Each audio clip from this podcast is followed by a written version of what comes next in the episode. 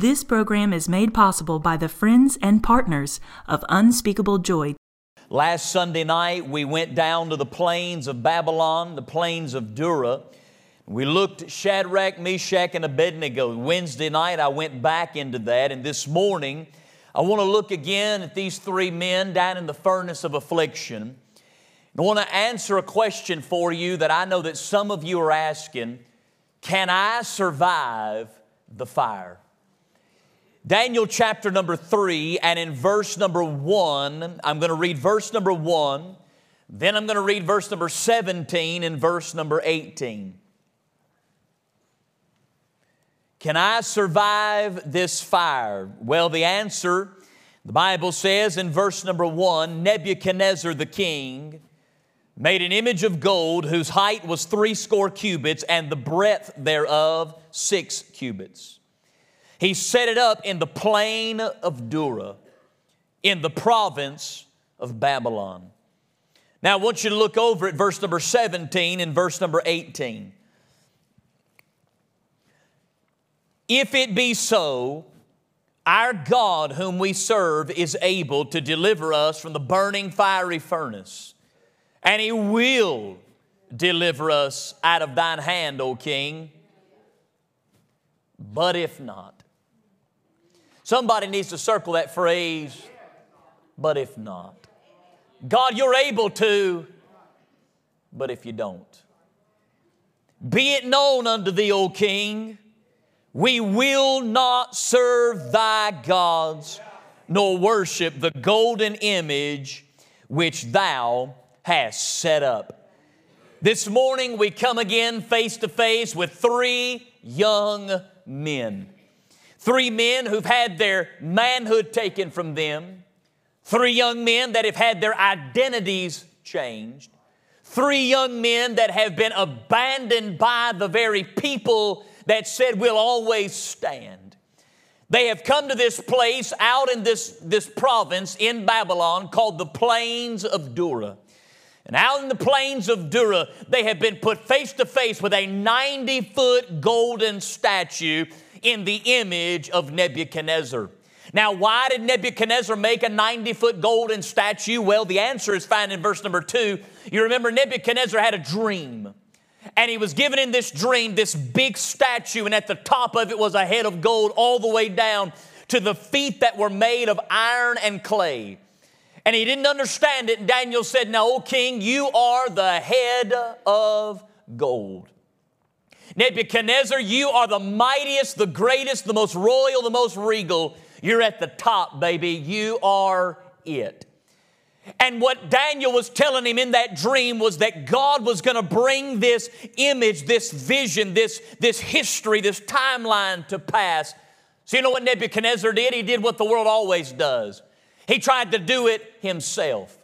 He said, Well, I'll tell you what, if God says I'm going to be a head of gold, I'm not just going to be a head of gold, I'm going to be an entire statue of gold, and everybody's going to bow down to me. But what, what he did not understand is while he could command people's fear, he could not change these three Hebrew boys' faith. And these three Hebrew boys, they say, We absolutely will not bow, we will stand. And it is that stand that puts them in the fire. Now, whenever I say the word fire, you and I conjure up ideas spiritually of opposition, of pain, of problems, of situations, of things. And I'm tell you right now, you and I are in fiery trials. I don't have to explain that to you. I don't have to tell you and make you apply what is a fire. I, I, listened to a message one time by a preacher. He spent an entire message trying to get people to figure out were they in a fire? You know, it don't take long being saved, walking in this way to figure out you in a hot spot, honey. It don't take long. Am I right about it? And he says, You were in this fire. Now, ladies and gentlemen, they get to this place, and this is what they say in verse number 17 and verse number 18. They say, We know that we can survive the fire, but I just don't know if we will survive the fire. Ladies and gentlemen, problems and pain have a way of making us have doubt. It is not on the high times of life you'll doubt. It's not in the big times of life that you'll doubt. It's in those low spots. It's when you cannot make heads or tails of it. It's when the fire is raging hot that you look around and say, God, I know you said I could, but I just don't know if I will. Now, how in the world is it that people of faith and people of character and people of integrity and people that love God and try to walk with God and seek God, how is it we can doubt so many times? And why is it that we struggle in the fire? There's three reasons I'll give them to you why you and I struggle in the fire. Number one, we struggle because the fire is strong. You see that word right there in the word in the verse number one. Watch who throws them into the fire. The Bible says Nebuchadnezzar is the one that built this idol. Nebuchadnezzar is the one that made them stu- that made them bend over. Nebuchadnezzar is the one that is putting them in the fire. I looked up that word Nebuchadnezzar. You know what that word Nebuchadnezzar means? It means Nebo will protect. Nebo was an, a, a, Babylonian god. And Nebo, this Babylonian god, he was the god of writing letters and law. He had nicknames, this, this Nebo god, this Babylonian god. This was the name Nebo, one of his nicknames. He was known as the Lord of Lords. You see, whenever somebody said that this God was the Lord of Lords, you know what they were saying? They were saying this God is the most powerful God in the entire pantheon of Babylonian gods. Now, why in the world would that matter? Well, you got to understand ancient culture. You see, back in ancient culture, whenever two nations would go against one another, it was not two nations fighting. They believed that the gods of those nations were the ones that were going to battle. And the, the nation that won, it was their way of saying, Our God is bigger and greater and stronger than your God. And Babylon had defeated Judah. They had defeated the people of God, and that was Nebuchadnezzar's way of saying, Evidently, my God Nebo is bigger than your God Yahweh. And so here are three Hebrew boys who, in their minds, their God had just failed. You know what they said? I don't care what you think about your God. I ain't bowing. You know, brothers and sisters, that little phrase right there, Nebuchadnezzar, it was God's way of reminding you and I how strong our problems really are. Can I ask you a question? How many of you know you can deal with what you can deal with, but it's mighty hard to deal with what you can't deal with? I never battle. I never struggle. I never have doubts. I never have fears when it's a problem that I can do something about. Am I right about it? Yeah, if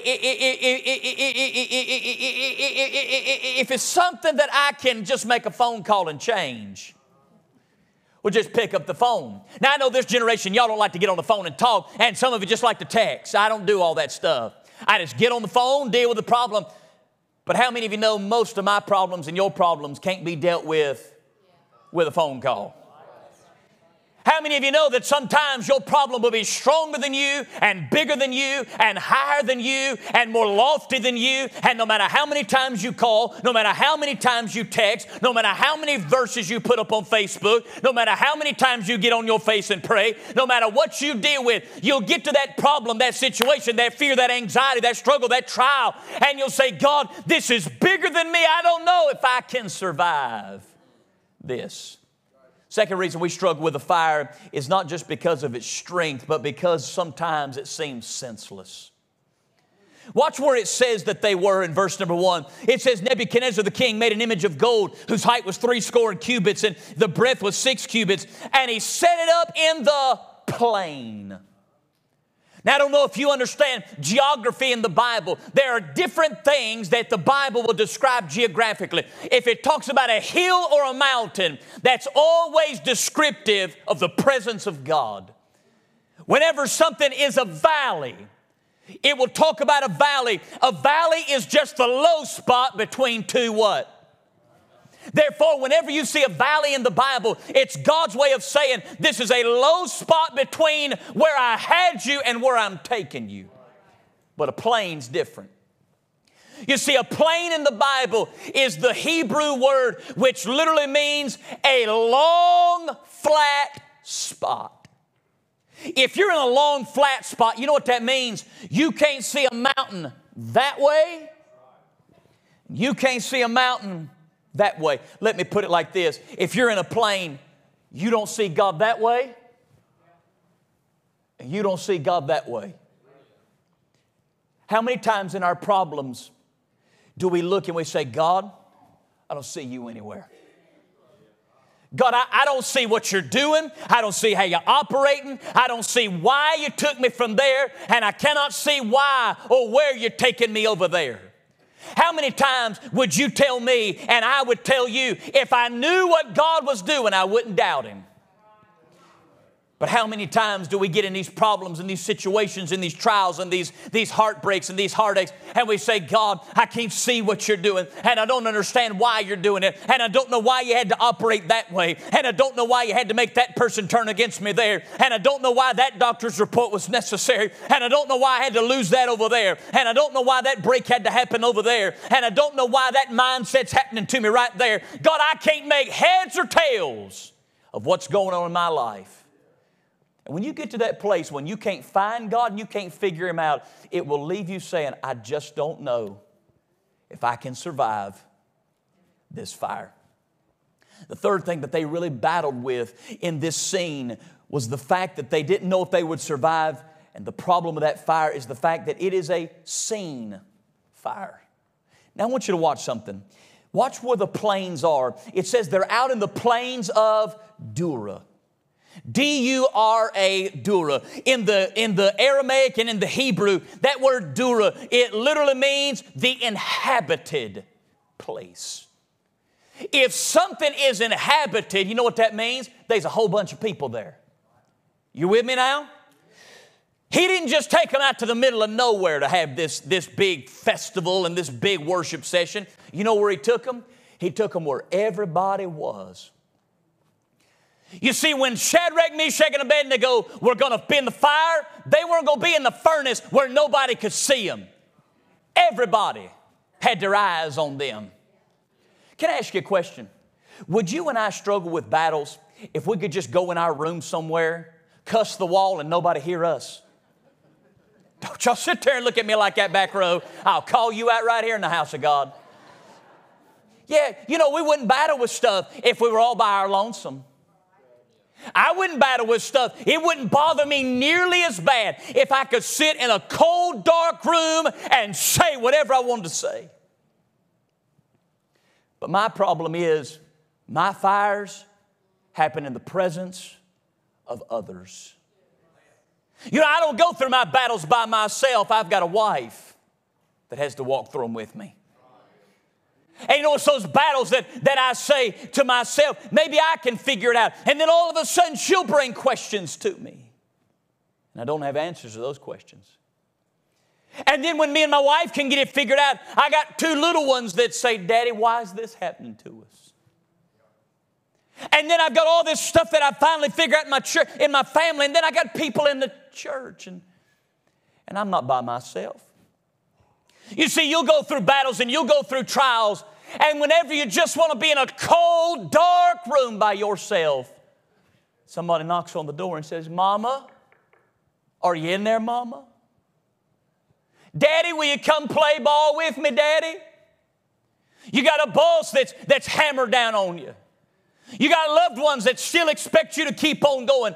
And you finally just get to this place where you say, God, I don't know if I can survive the fire. Beloved, none of us live and none of us die in a vacuum. You know what that means? Everything I do and everything you do, it touches somebody else. And brothers and sisters, there'll be so much pressure on so many people, and I have never seen a more pressure packed generation than what I'm dealing with right now. Son, I mean, people have got so much on them. We got financial battles on us. We got physical battles on us. We got health battles on us. We've got emotional battles on us. We've got spiritual battles on us. We've got church battles on us. We've got national battles on us. We've got statewide battles on us. We've got self induced battles that are on us and all this pressure. And I mean, son, we're ready just to pop at the mention of it. That's why people in our day can, somebody can run and cut in front of you in a red light. And I mean, son, you're hunting your Smith and Wesson just to let them know what you think about them. Man, what happened to the people? Man, my grandmother, my grandfather, my great grandmother, my great grandfather, you could do and say anything, and they'd sit in their rocking chair and, and just snoo- and chew their snuff. this generation's got more, goes more, and does more, and is more pressure packed. Like a pressure cooker that hadn't had the steam valve turned in months. And there are people in this congregation and watching us online right now. You know what they're saying? One thing I just don't know. Can I survive this fire? Can I just give you the answer in a real short way? Yes, you can survive the fire that you're in. You can survive the problem that you're dealing with. You can go beyond where you think you're at. You can rise to the mountain that's off in the horizon. You are going to get out of this flame. You are going to get out of this situation. And it may be one of those things where you say, But God, if not, I don't know what you're going to arrive at. I don't know when you're going to arrive there, and I don't know how you're going to arrive there. But whatever you're facing, whatever you're fighting, whatever you're battling, whatever flame rises up against your soul, you can survive the fire. I'll give you three ways that you can survive the fire. You say, How do you know I can survive the fire? Well, you and I have got the privilege of being able to look backwards into that story, and we realize in that fire they were not by themselves. When they thought there was three, there was really four. When they thought they were by themselves, there was somebody that was standing in that fire with them. Ladies and gentlemen, I remind you right now, you'll get to heaven one day and you'll look back and you'll realize you were never in one trial, in one battle, in one fire, in one furnace, in one problem, in one test, in one situation by yourself. There was a fourth man that was standing with you. It was the very person of the Spirit of God, the Lord Jesus. So therefore, you can survive because He's with you. I'll give you three things that you'll know about Christ Jesus the Lord that'll help you know that you can survive the fire. Number one, in verse number 17, you can survive the fire because Christ is able. Notice what it says in verse number 17. These three Hebrew boys look at Nebuchadnezzar the king with Nebo standing beside him, and they say, If it be so, our God, whom we serve, is able. He said, I want you to know, King, I'm not worried about your flame. And if you think you got a God that can survive a flame and you want to throw us in water, when you put us in water, our God will walk on water. And when you take our bread, our God will be bread. And when you remove our drink from us, our God will be the fountain. And when you put us out in the desert, our God will be a cloud. And when you put us in the cold, our God will be a fire. You can't do anything, you can't face anything. Our God, He is able. Somebody needs to look the devil in the eyeballs and say, My God is able. Somebody needs to look the world in the eyeballs and say, My God, He is able. Somebody needs to look their family and friends in the eyeballs and say, My Jesus, He is able. Somebody needs to look the problem in the eyes and say, My Jesus, He is able. Somebody needs to look the people around you in the eyes and say, My Jesus, He is able. Somebody needs to look your faith in the eyes and say, My Jesus, He is able. Somebody needs to look whatever you're facing in the eyeball and say, I don't know what you're facing, I don't know what you're fighting, but my Jesus, He is able. Take that word able in your King James Bible and circle it because that word able is an interesting word. It means to overcome or to prevail against. Now, here's what's interesting about that word able. That word able comes from an Aramaic word and a Greek word, or a Hebrew word rather. And what it means is not nearly as important as how many times it occurs. The word able, which is from the Hebrew word and, and Aramaic word, y'all love it when I use my language skills. Makes you think I'm smart. I'm really not. I looked it up in a book. It's the Aramaic word yakel. Don't even think about writing that down. Here's what you need to know about it. That word yakel, it occurs 14 times in the book of Daniel. 14 in the Bible is the number of deliverance. Every time you see the number 14, God's about to blow the wall out. Every time you see the number 14, God's about to do the impossible. Every time you see the number 14, God is about to take people that are in chains and bring them to the other side. It was on the 14th day of the month of Nisan that our God slay the Passover lamb and the death angel passed over the people of God. It was on the 14th day of Nisan that the people of God looked at Jesus Christ on the cross of Calvary and watched him say, It is finished. And he bled and he died and paid for the deliverance of you and I. Now, here's the point. This is the whole point. 14 times in the book of Daniel, that word Yakel, able, is mentioned. In Daniel chapter number 3, verse number 17, that's the fourth time that word Yakel is used. Here's what I got to thinking God is building a portfolio of His ability. 14 times. He's got 14 pages, 14 pieces of the story. And these three Hebrew boys were sitting there saying, I wonder if I can survive this fire. Can I ask you a question? If God's building a portfolio of His ability, do you honestly think He's going to let their page be the page that He fails on? You see, you and I have got this idea that we're all by ourselves and we're the only one that matters and we're the only one that's alive and we're the only one that's going through. No, no, no, no, no, no, no, no, no, no, no, no, no, no. No. You and I are a part of the story of God's glory and power and grace. And we're a part of the grand mosaic of human history where when we get to the end of it, we're going to look back and see the grand ability of our great God. And your story and my story, we're just another page in the book. Do you honestly think that in that grand story, that grand novel of human history that's entitled God's goodness and God's power, that your story or my story is going to be the only one where it says God was not able? No. You see, the devil's got you and I convinced that your story is a different story than any of the other ones. Different plot? Yes. Same outcome, though. You know, I'm amazed at how some people watch soap operas. My family and I, we have one hobby. Wednesday night after church, now y'all don't judge me, y'all watch worse stuff. We go home and we watch Chicago Fire and Chicago PD. Can I get all the NBC fans to give a witness in the house of God right now? Yeah. That's, man, we love it. My kids, we let them stay up. We don't even take them to school the next day. We, we love it so much. You know what I'm amazed at? We get enamored with this plot line. It's different every single week. I got tired the other week and I, I went to bed. Erica said, You're going to miss what happens. You know what I said? It's going to turn out the way it always does. They'll find the bad guy at the very last moment. They'll rescue whoever they're trying to find, and they'll figure the whole thing out. Woke up the next morning. Erica, what happened last night? Exactly what you said.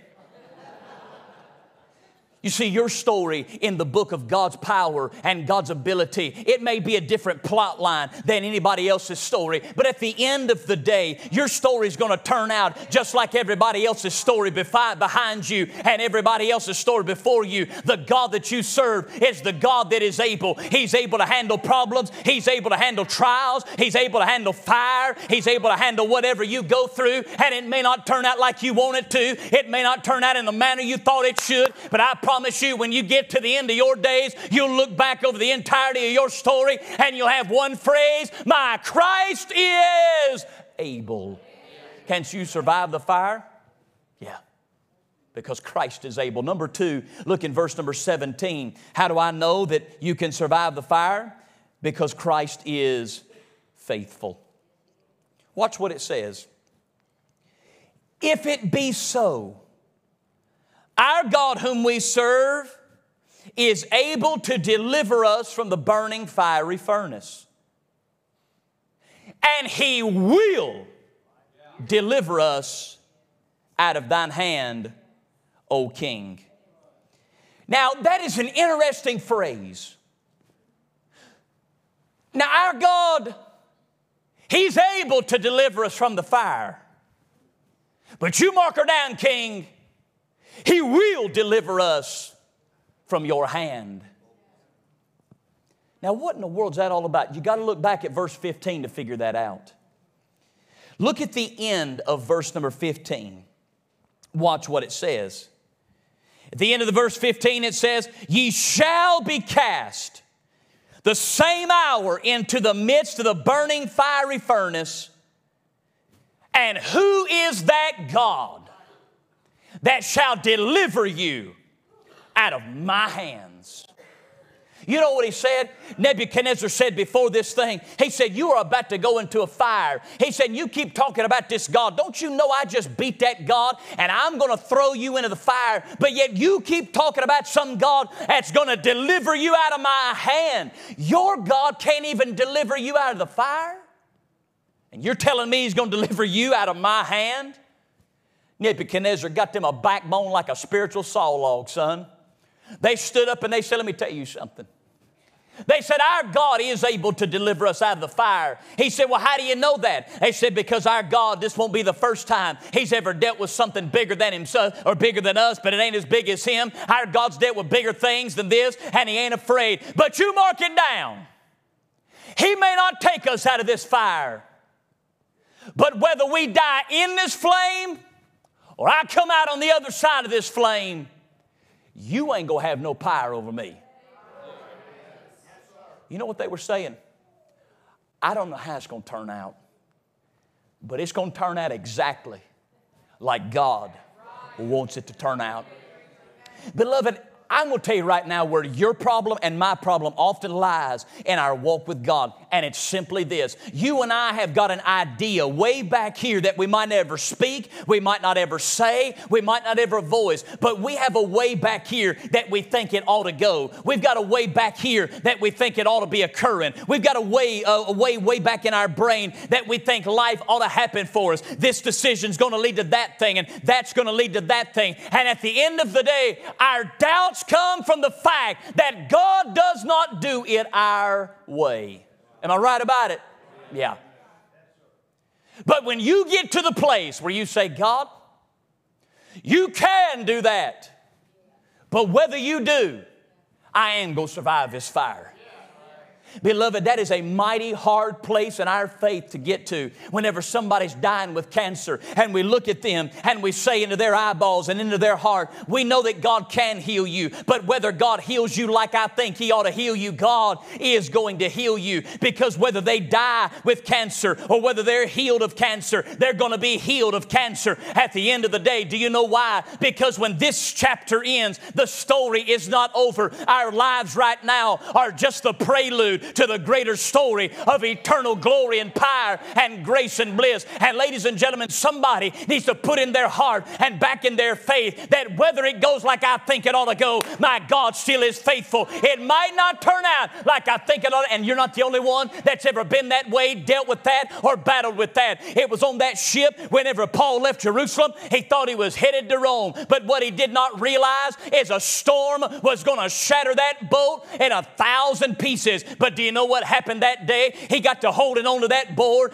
bobbing up and down in the Mediterranean like a cork in a pond. He got on that thing, and this is what he said. He said, I'm not really worried how I get to Rome. God told me I'm going to go stand there before Nero, and whether I go on the side of this board, or whether I get on a horse, or whether I get back on a ship, there stood by me this night the angel of God, whom I am and whom I serve, and he told me we would survive. Ladies and gentlemen, the God God of heaven has already given you the promise that fire cannot burn you, and that hell cannot touch you, and death cannot sting you, and sin will not stop you. You've been given the promise of God. And even though I'm not faithful, Christ is faithful. The easiest way to understand that is to say it like this How many of you know your children may disappoint you and may not do what you want them to do. But as a parent, it's my job and your job to do what we're supposed to do, whether they do what they're supposed to do.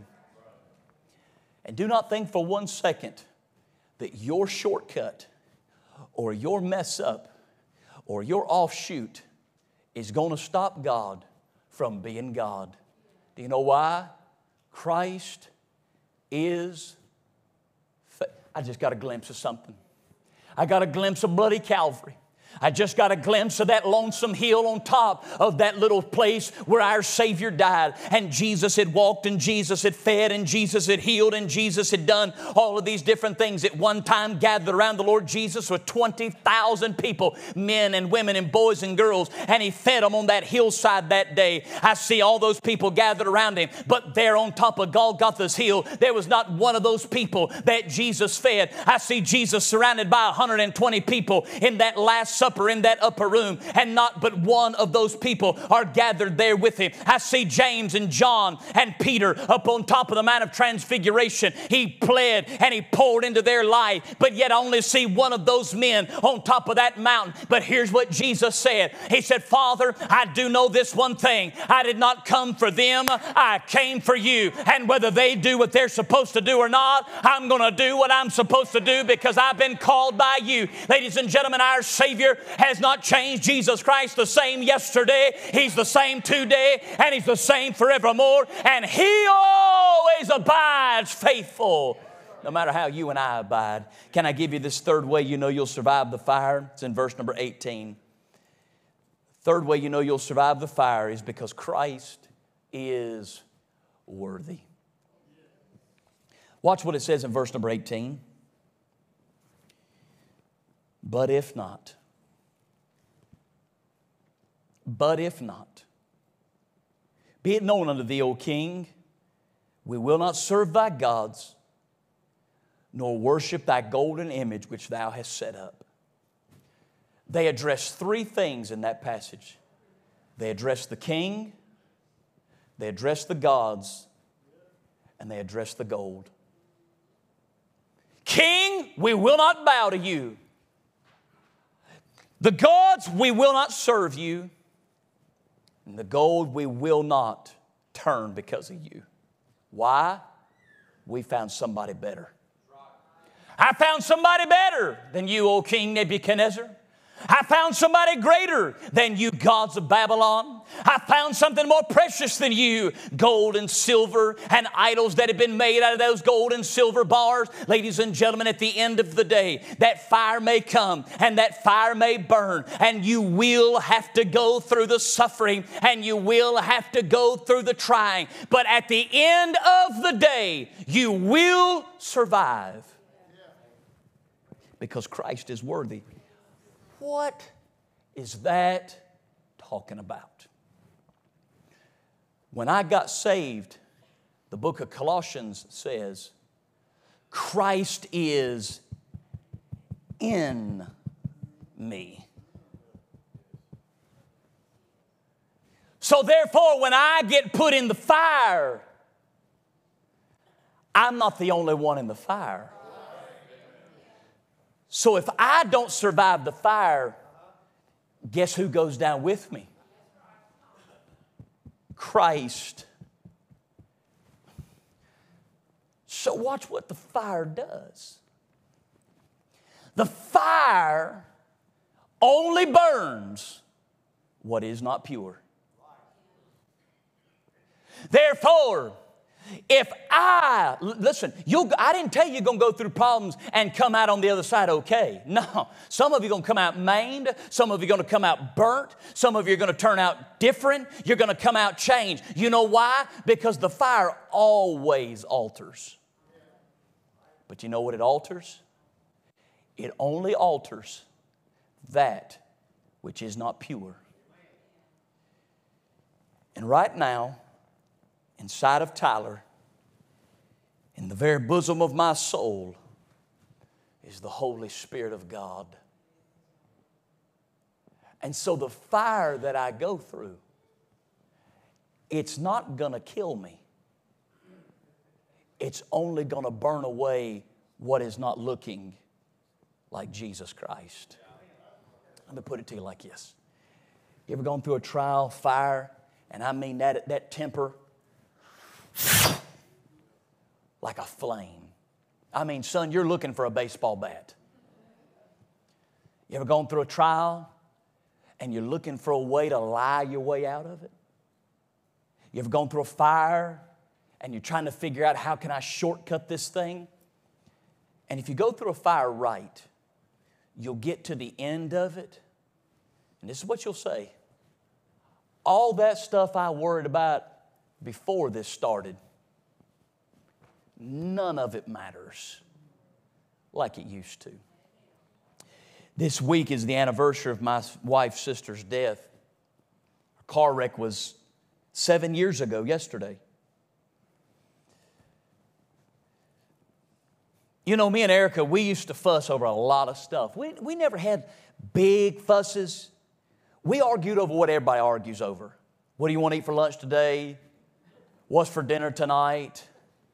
You know, what's your, what do you think? We just, we've never argued over big stuff. We just never have. We always would get into that piddly stuff. That day, that morning, November the 12th, that morning, Erica had taken Ella with her.